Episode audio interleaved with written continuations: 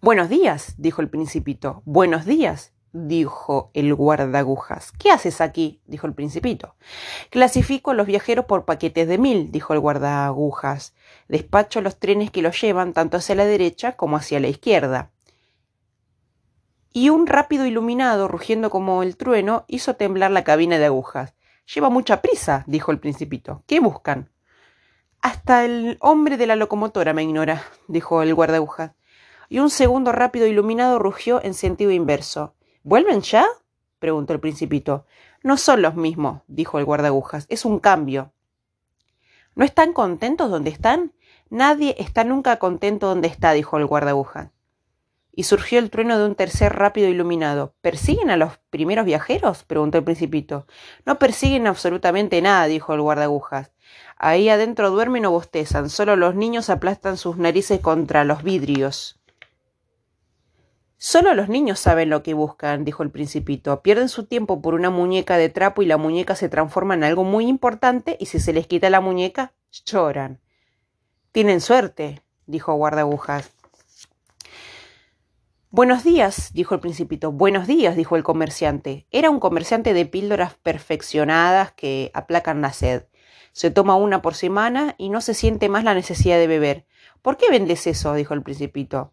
Es una gran economía de tiempo, dijo el comerciante. Los expertos han hecho cálculos, se ahorran 53 minutos por semana. ¿Y qué hace esos 53 minutos? Se hace lo que se quiere. Yo, se dijo el principito, si tuviera 53 minutos para gastar, caminaría muy suave hacia una fuente. Estábamos en el octavo día de mi avería en el desierto y había escuchado la historia de un comerciante viviendo la última gota de mi provisión de agua. Ah, dije el principito. Le dije al principito, tuve recuerdos, son bien lindos, pero todavía no he preparado mi avión.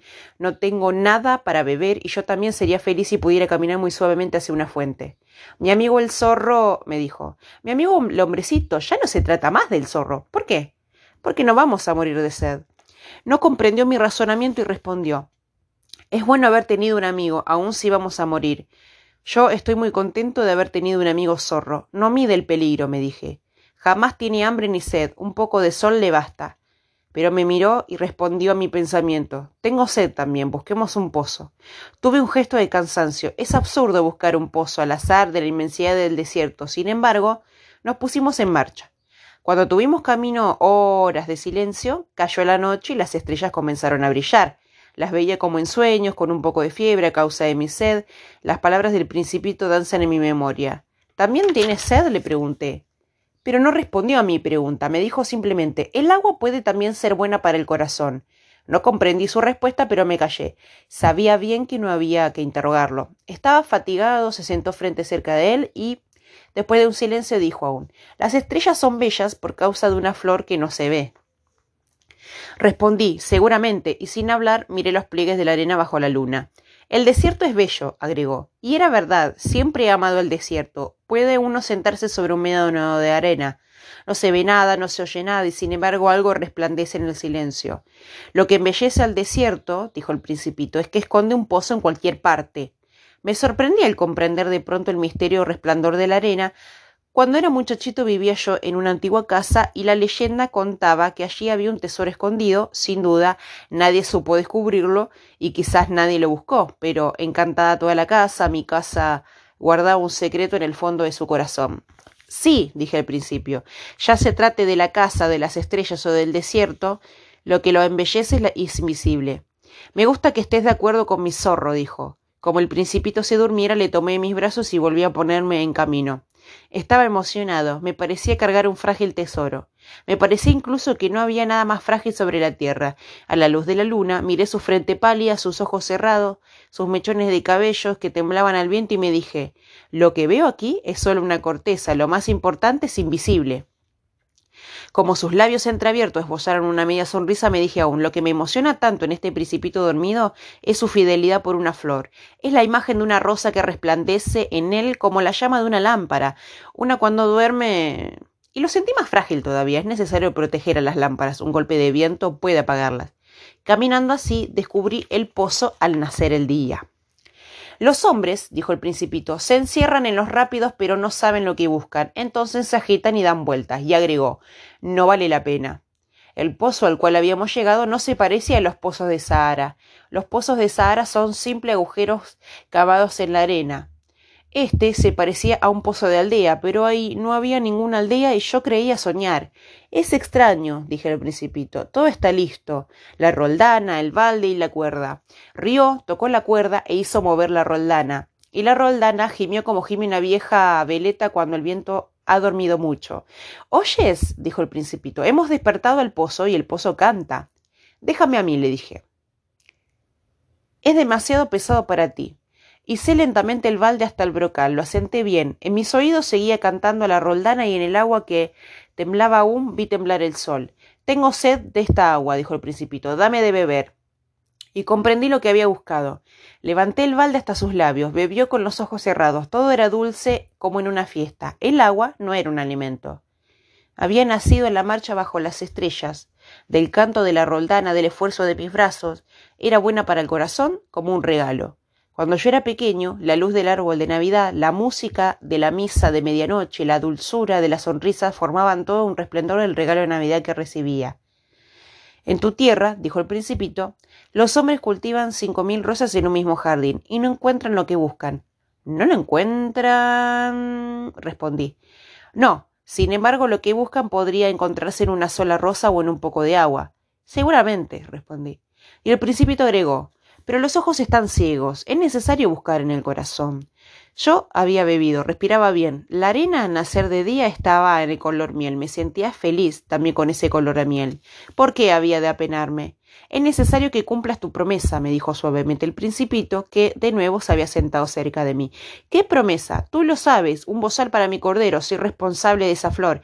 Saqué el bolsillo de mi bosquejo de dibujo, el principito los vio y dijo sonriendo Tus baobabs se parecen un poco a los repollos. ¡Oh!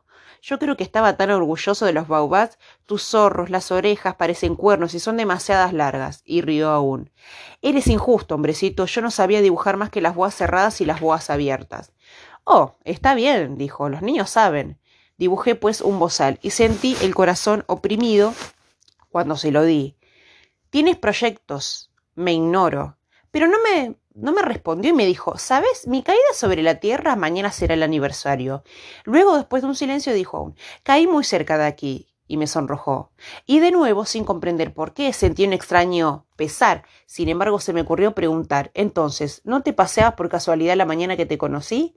Hace ocho días así, mil millas todas las regiones habitadas, ¿volverías hacia el punto de caída? El principito enrojeció otra vez y le agregué vacilando, tal vez por el aniversario. El principito enrojeció de nuevo, jamás respondía a las preguntas, pero cuando uno se enrojece significa sí, ¿no es cierto? Ah, le dije, temo.